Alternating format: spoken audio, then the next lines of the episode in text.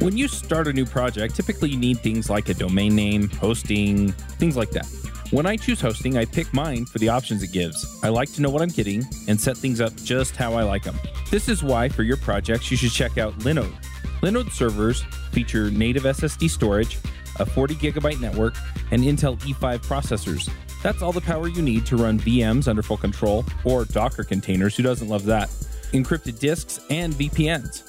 Plus, they have 10 data centers across the world and add ons like backups, Node Balancer, and Longview to help you control your server costs. They also offer block storage for your static files, and you can get started with a $20 credit if you use the code JavaScriptJabber2018. That credit is good for four months on their one gigabyte server. That's a lot of time to try them out and see if they're the right fit for you. That code again is JavaScriptJabber2018. Also, if you're interested in working for Linode, they're hiring. Head to linode.com slash careers to see their available positions. Hey, everybody, and welcome to another episode of Adventures in Angular. This week on our panel, we have Shai Reznik, Hello. Joe Eames. Hey, everybody. I'm Charles Max Wood from devchat.tv, and this week we have a special guest, and that is, go ahead, Shai. Yuri Strumpf Lunach. Exactly. Very good. Nice. Hi, everyone. Yeah, my Italian accent's decent, my German accent, not so much. So, uh, do you want to introduce yourself real quick, Yuri? Yeah, sure. So, as Shai said, my name is Yuri Strumpflohner. Uh, I'm from South Tyrol, which is a very small region here in Italy, the very north. I work as a software developer. I did a lot of full stack development, so basically JavaScript on the front end, AngularJS, and on the back end, mostly C Sharp, Java, that kind of stuff. And but most recently, I'm I'm more in the front end. I'm more doing Angular development, and I also work as a freelance consultant and trainer. I'm doing workshops in house at some companies, and I publish training course on Egghead. Awesome. How many languages do you speak? Actually, German, which is my native, then Italian and English, but that's pretty much it. Now in JavaScript and also Now in JavaScript, TypeScript. Yeah. right, right, right. Awesome. Well, um, yeah, we brought you on to talk about. I think it was a talk you gave at NGBE, talking about creating and publishing Angular lib- libs libraries. Yeah, exactly. At NGBE, there was the first one, and then I gave a second version of it, basically improved version of it, or from a different kind of perspective at NG Vikings. Nice. So when we talk about Angular libraries, just to kind of get the ball rolling here, um, I, I think people have this idea of plugins, and I don't think it's quite the same thing. When, when you talk about Angular libraries, what exactly are you talking about, and how does it connect with Angular? Well, Angular libraries is basically just a way for like extracting a piece of functionality, something you would like to redistribute. Like, for instance, I gave the, this very simple example of a tabs component or something like that, which you want to like create and then redistribute across different kind of applications. So for code sharing, basically, or also for sharing on open source. So it's it's more like, yeah, you could define it like a plugin, but not really something that plugs in dynamically, but something you add statically and then you take it into your application. Nice. So we're talking about maybe a collection of components or services or things like that. Yeah, exactly. Yeah, exactly. Usually you group uh, functionality in Angular within Angular, Angular modules. And so your library usually has one or could also potentially have multiple Angular modules, which you then offer within an NPM package, which you can then take in and then use within your application. Yeah. So it's just for. Oh, we talked about it before, so that's why I'm laughing. But is, is it just for open source libraries or other use cases as well? Hint, hint. well, it could be uh, it, it could be for different use case, so not just for open source. Like open source is for sure the main use case, probably, but you could also just create libraries for sharing it within your own organization internally. Like there are ways for, for instance, for setting up an internal npm repository. For instance, for instance, Nexus, I guess, is one one way for doing that. And then you could publish it on there, and then different kind of products you use within your organization can then use those libraries. So it's it's it, it really depends on the actual use case which you are which you are seeking. Awesome. So, yeah, go ahead, Chuck. It, it seems to me though that you should be able to just just write a JavaScript file that you know has an export in it, and then boom, you just pull it in, right? npm install when I want it. Is, is there more to it than that? Yeah, for Angular, I'd say yes. Yeah, definitely. Because You, you need to bribe Misko.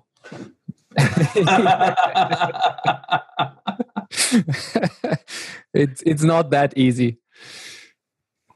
No, it's mainly because like components have external HTML templates which they need to pull in, and then they have, for instance, external uh, styling files which could then be written not in CSS but in Sass. So you have different kind of also compilation steps, and then also basically when you distribute your library, you should respect different kind of formats, which is are those so-called Angular package format, because those are already made in a certain way, or the, the spec basically is written in a certain way, such that it works with the tooling which is currently used in those Angular ecosystems. And so that that's basically why you have to do follow a certain kind of steps, certain kind of series of steps to to build your libraries. Wait, wait. So can you give a few examples to the like tooling that or stuff that needs the the different module types? So because mostly most of the you know people work with uh, Webpack, let's say. Mm-hmm. So you know it works with right. Um, just one module type, right? I think. Yep. ES, um, not not ESM. There is five like. Uh, the ESM five, ESM five modules. Yeah. I think will get loaded by by Webpack. So yeah, Webpack why, why would you need? Uh, what are the other types, and why would we need them? Well, for instance, um, take the maybe silly example of Plunker, for instance. Like if you want to share some code online, which is actually really useful because, for instance, on, on your documentation pages, or if you want to like send some reproduction use cases on GitHub repos, like Plunker, Plunker is a very good way for creating a small Angular app which runs directly in the browser. So it's not even compiled. It really transpiles the TypeScript and everything in, in the browser. And so there, for instance, you would consume UMD modules. Like you don't have something like ECMAScript, which gets loaded, at least not until now. But you use UMD, which is consumed by System.js, and then you pull in those kind of package format. But not only Plunker, for instance, mm, also if you have server-side rendering, like if you have uh, a project which gets pre-rendered on the server side, which is in the Angular world known under the Universal project, there basically Node.js would consume your library. Uh, Node.js on the other side, again, would consume the UMD format as far as I know. So Node is also UMD as well as the System.js? I think so. Like yeah, as far as I know, the last time I checked, it consumes uh, the package format, which is pointed in your package JSON by the main entry mm-hmm. point, so the main part, and that usually points to UMD. I see. But I think that will change over time. Like once ECMAScript modules get more and more supported, that might change, and you might straight go to to the ECMAScript modules rather than UMD packages. And what what about tree shaking? Yeah, that's an important part actually, because you mm-hmm. want to tree shake out everything which is not used in your library. And that's also one of the reasons basically the team, the Angular team, created that uh, APF or Angular package format specification. Because in there they had one goal or they followed one goal which was actually to to allow those applications or those libraries which you pull in to be as good as possible for tree shaking. So be as optimal for tree shaking as possible. Let, us uh, just give a context about tree shaking just for people who, who don't know about it it's just like removing unused code. Uh, if you're like taking i don't know a library and you just need like lodash and you just need one uh, one function out of all of it uh, it, it, will just uh, remove all the rest of lodash and will just take the necessary code that you're actually using. So that is that is tree shaking. And the format that you're talking about is um, an optimized version of a model for this kind of death, this kind of tree shaking, right?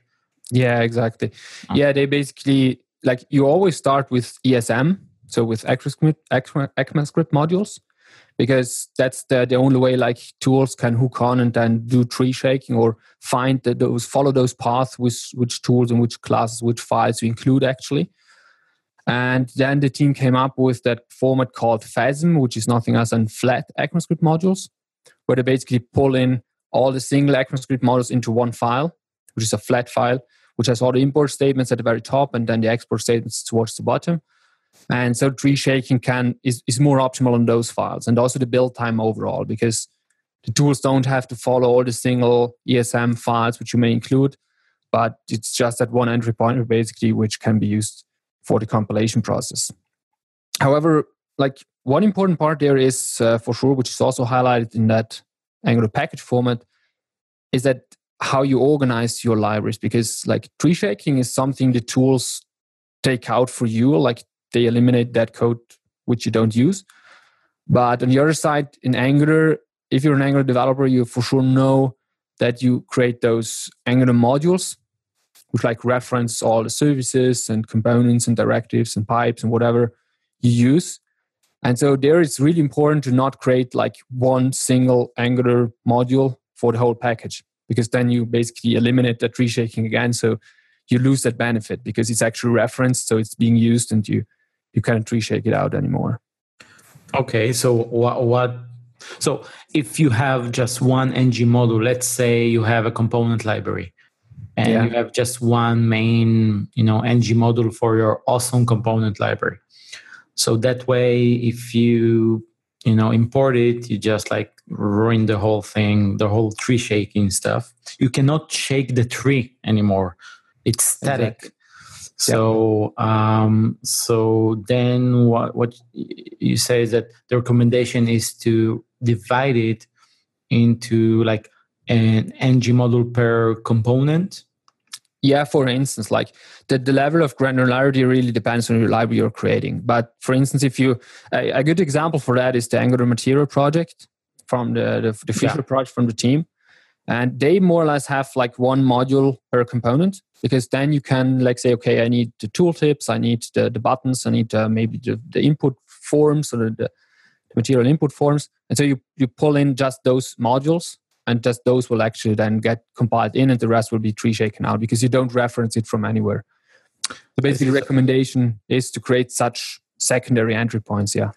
So all the types that you talked about before like the esm the umd the fesm all that stuff will be created for each individual and like sub ng model or like uh, individual component ng model?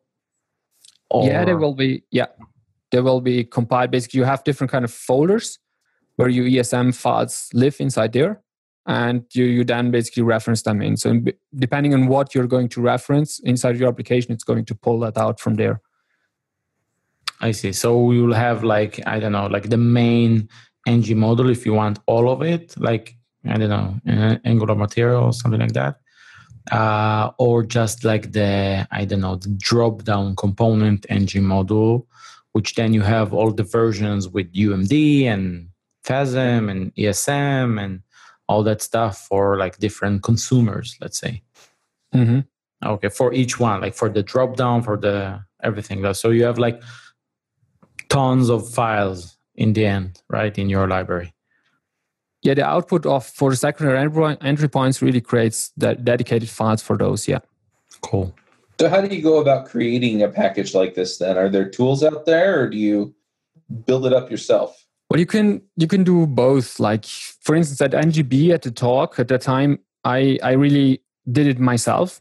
But uh, the reason there was mostly to to show people what's behind. So to really uh, take the Angular package format and show them step by step. Like if right. you would like to do it yourself, you basically take uh, the NGC compiler, which is comes already built in with Angular. Then you take like Rollup, you configure it, you take Uglify to create UMD packages, and you could actually do it step by step yourself. And it's mm-hmm. actually not that complicated once you have the setup. But I would say nowadays it's not the recommended approach. So unless you really need something very custom, very um, specific for your use case, you could go that way, but it's not recommended because now there are tools, for instance, like ng Packager. ng Packager is a library created by David Herges, I guess, and that basically takes away most of the stuff. Like it's mm-hmm. it, it basically implements that Angular package format and goes a lot with convention. So you actually have very a very small uh, configuration part which you can put, for instance, in your package JSON, and then you just point the ng Packager there, You give it an entry point file, which basically exports, which is a normal TypeScript module, actually, like an ECMAScript module if you want. And then it follows basically the import statements from there and does the whole packaging for you. And that's really simple. Like to set up ng packager is uh, a matter of a couple of minutes, and and it works.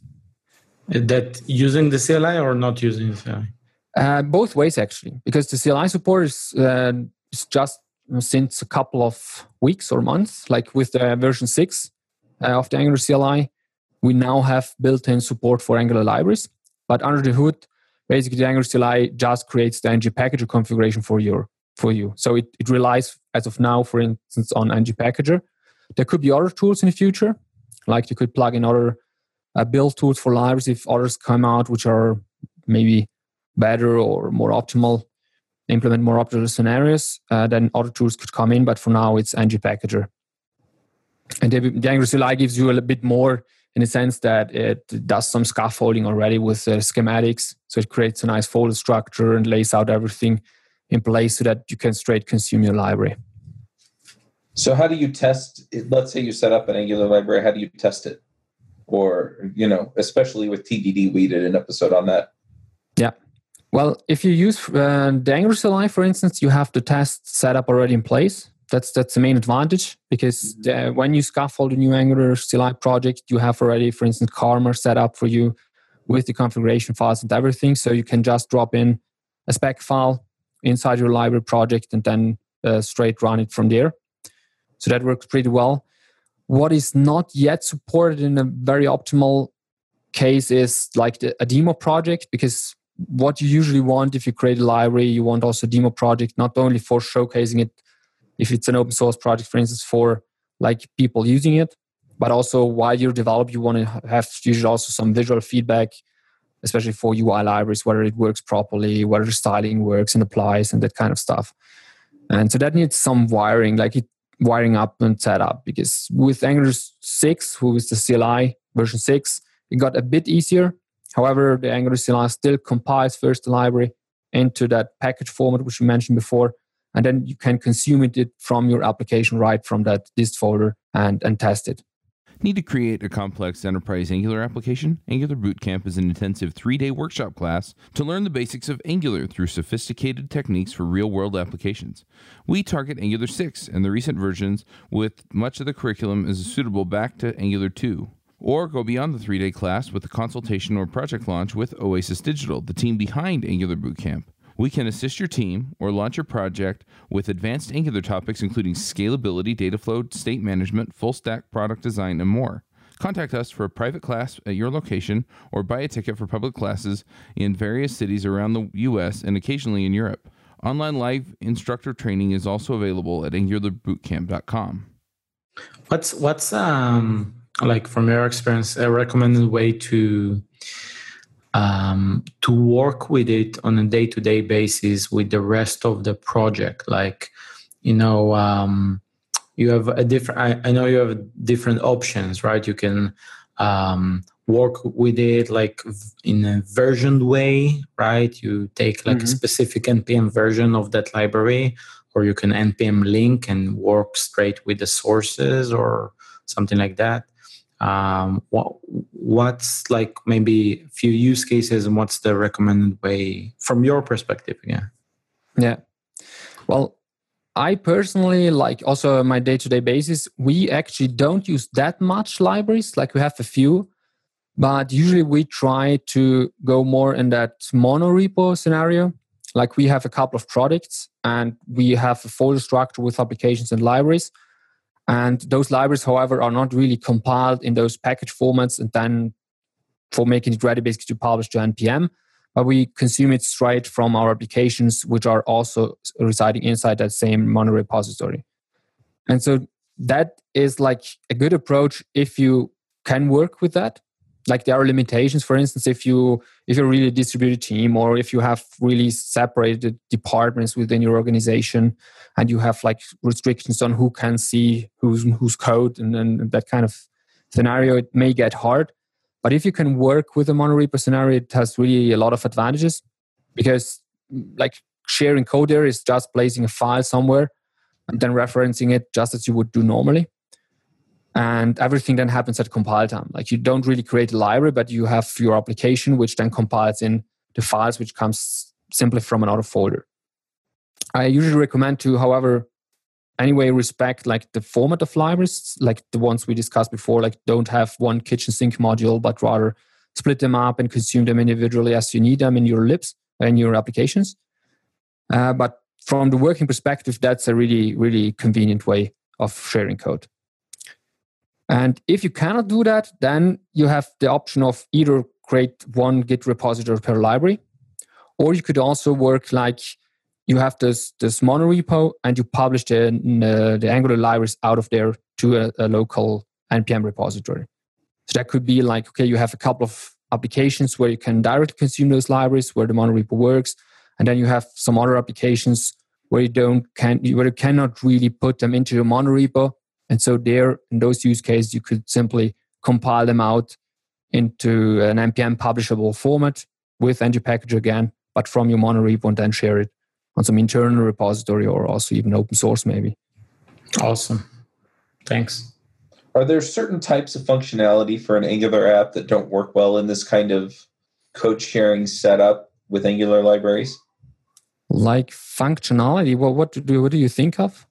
I was just thinking, you know, maybe there are certain kinds of services that you may not want to try and share between apps, or uh, well, I don't know. I, I am just yeah. kind of brainstorming and seeing, you know, when wouldn't I want to use this? What you, what is uh, really convenient? Like we, for instance, use uh, the Nrwl NX workspace, which is basically a kind of schematics library built on top of the Angular CLI. And what they did recently, because you actually may have that use case you mentioned, or you probably think of where you say, okay, that kind of library should only be consumed by others in certain kind of scenarios, like um, some basic core library should never have dependencies on other libraries, for instance. Mm-hmm. And they basically added some kind of linting rules, but more advanced ones, where you can specify, you can basically give tags to those libraries and say a tag of like base lib can never depend on another lib of like data access lib. And so in that way, you can restrict really which library is used in which context. But otherwise, mm, I cannot think of scenarios where you wouldn't want to use it in regarding like with um, look by looking at like functionalities, but more like if you have problems like how many people can access that monorepo, like more like structural problems, organizational kind of problems, in my opinion. What you need to be good at, however, that that's that's for sure is you have to be very good at Git, like have a clean Git history, Git, Git clean Git messages. Mm-hmm. Because if you have a monorepo, you somehow shift the problem from like distributing different kind of versions of libraries, maintaining them, to handling different kind of branches, trying to integrate very often, very fast into master, and so on. So that might right. be challenges that that come up in a monorepo. Coolness. so if people probably like listening to to this episode and they're trying to figure out whether they should um, you know start and use it in their own projects right? Um, what is a good sign for them to say well we might want to extract this into into a library. So you mentioned maybe if you have like different teams working on, you know, um, with some shared infrastructure or something like that. Other other use cases like this? Well, I identify mostly like if you have UI kind of libraries, like UI libraries, where you have uh, like usually big organizations have a common style guide, like all applications, a product should look a certain way. So that way, for instance, creating a shared component library can help enforce those style guides. Like you can have already ready to use components for the usual calendar picker and pop ups and the kind of stuff, which already apply styles mm-hmm. and some reusable logic. So that's for sure a use case. But also, if you have like standardized REST endpoints, then also we have, for instance, in our company libraries which just are logic. So basically, they abstract the way the communication with your backend. You, they do already some pre deserialization or serialization of how parameters are handled and sent to your backend and so on. But that really works if you have the standardized part also on the backend side. Like if you say, okay, we have some kind of standards established throughout our organization, our REST APIs usually answer in this way, our errors are being returned in that way. So you can already have some libraries and also, for instance, Angular interceptors already in those libraries built in. So once you kick your library into your application, it already ha- hooks up the logging and error handling, just as you do throughout your, all your applications. So, so I usually see those two pieces for reusability. So more, more the UI part and more the logic part where you reuse basically data access stuff for logging or error handling. Also maybe shared models, like in a sense data structures which you have throughout different kind of applications which you want to reuse. However, on those parts, I'm usually a bit more. Um, that's more of a warning sign usually because I wouldn't go too much in the direction of sharing models across applications because they usually are very application specific and they tend to change. So that's something one has to, has to be very off. Yeah. Well, and my reaction to that was, well, what if I have like an admin internal app and then a public facing app? But even then, the concerns are different enough to where you may still want separate model files. And yeah. then if there is some base level of functionality you need to share, maybe you just use that as a basis and then you build on top of that for everything else. But even that can get a little bit hairy. So it it really does depend on your use case there. Exactly. Like a good recommendation they have, for instance, on the Nrwl NX uh, blog and repository also is they create libraries because they have already set up in place. They create libraries for the whole logic of your application. So in your application, actually, in the application folder, you just create you, you assemble different kind of libraries to your application but the library for those applications basically can be very specific like you may never use them inside another application but it's already ready in case you want or you have to you have it already there to be shared basically but that, that's one recommendation for instance they give there which can work out quite well also for some people makes sense to me so i know what is your pick yuri it's probably narwhal extensions right yeah if you're yeah, if you go into the monorepo scenario, definitely you should definitely check that out. Like the Angular CLI is currently moving into that direction, but they're not yet there. Obviously, because they target the more generic case, like they have to satisfy all the different kind of use cases. Where Narwhal already goes very strongly in that monorepo kind of scenario. So they have the utilities things built around that monorepo use case. But if you if that's something you you can use in your application, and if you want to have that kind of quick code sharing without having to deploy libraries and that kind of stuff, then it's definitely worth a try. And it doesn't mean that you must use NGRX, right? You can use it regardless. Yeah, definitely. So the, the NGRX part, they have something about that as well, but it's just like an opt-in library which you include or don't include depending on whether you use it or not. Nice. Okay. All right, let's do picks. Do you run your own freelance business? Or maybe you're thinking about picking up some business on the side? Well, then you need FreshBooks. FreshBooks is the quickest and easiest way to get invoices out to your clients. It's easy to use, it works anywhere, available from any device uh, on the desktop, iPhone, iPad, Android, and all of your data is backed up and secure. And it makes it really easy to get organized and get paid. You'll be tracking time, logging expenses, and invoicing your clients in no time. You can also save time billing, freeing up several days per month to focus on the work that you love, and you get paid faster. FreshBooks customers are paid on average five days faster because there's a link on the invoice that says Pay Me Now. And it's a great way to grow your business. Plus, FreshBooks is offering a 30 day trial. That's right, 30 day trial if you try them out. So go to gofreshbooks.com slash devchat and enter devchat in the How Did You Hear About Us section. Once again, for a 30 day trial, go to gofreshbooks.com slash devchat and enter devchat in the How Did You Hear About Us section. Joe, do you have some picks for us? Joe is gone. Joe's going to pick his mute button. Shai, do you have some picks for us? Oh, I'm glad you asked. Uh, I pick Joe. No, I pick um, Plus. I pick. Um, I, I'm reading this awesome, awesome book um, can call it a business slash product slash entrepreneurship book called Jobs to Be Done. Uh, oh, by the way, no, this is the um, this is the the theory name, but the book, the actual book name is Competing Against Luck: The Story of Innovation and Customer Choice, which is an awesome, awesome uh, book. It's kind of reminds a little bit. It's it's a complementary uh, method to the lean startup method um, which is like you know testing your assumptions and and stuff like that so this is another way to look at the problem uh, not in a more concise way not like a generic uh, here is the problem that the customer has um, so that's that's one recommendation and i had another one but i completely forgot about it i need to write those uh, but yeah, so this is uh, and um, oh okay,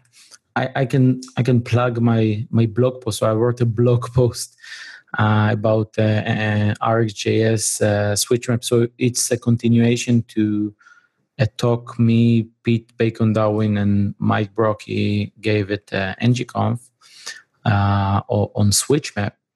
So I wrote a um, follow like a continuation blog to blog post about like um, other operators like concat map and merge map. And so if you ever struggled with those uh, operators and to understand what the hell are they doing um, so check out the that blog post.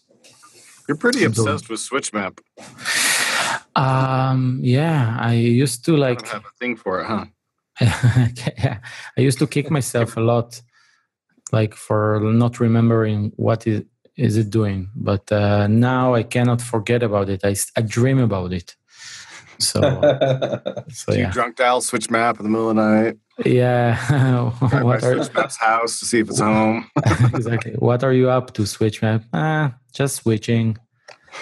And mapping. mapping.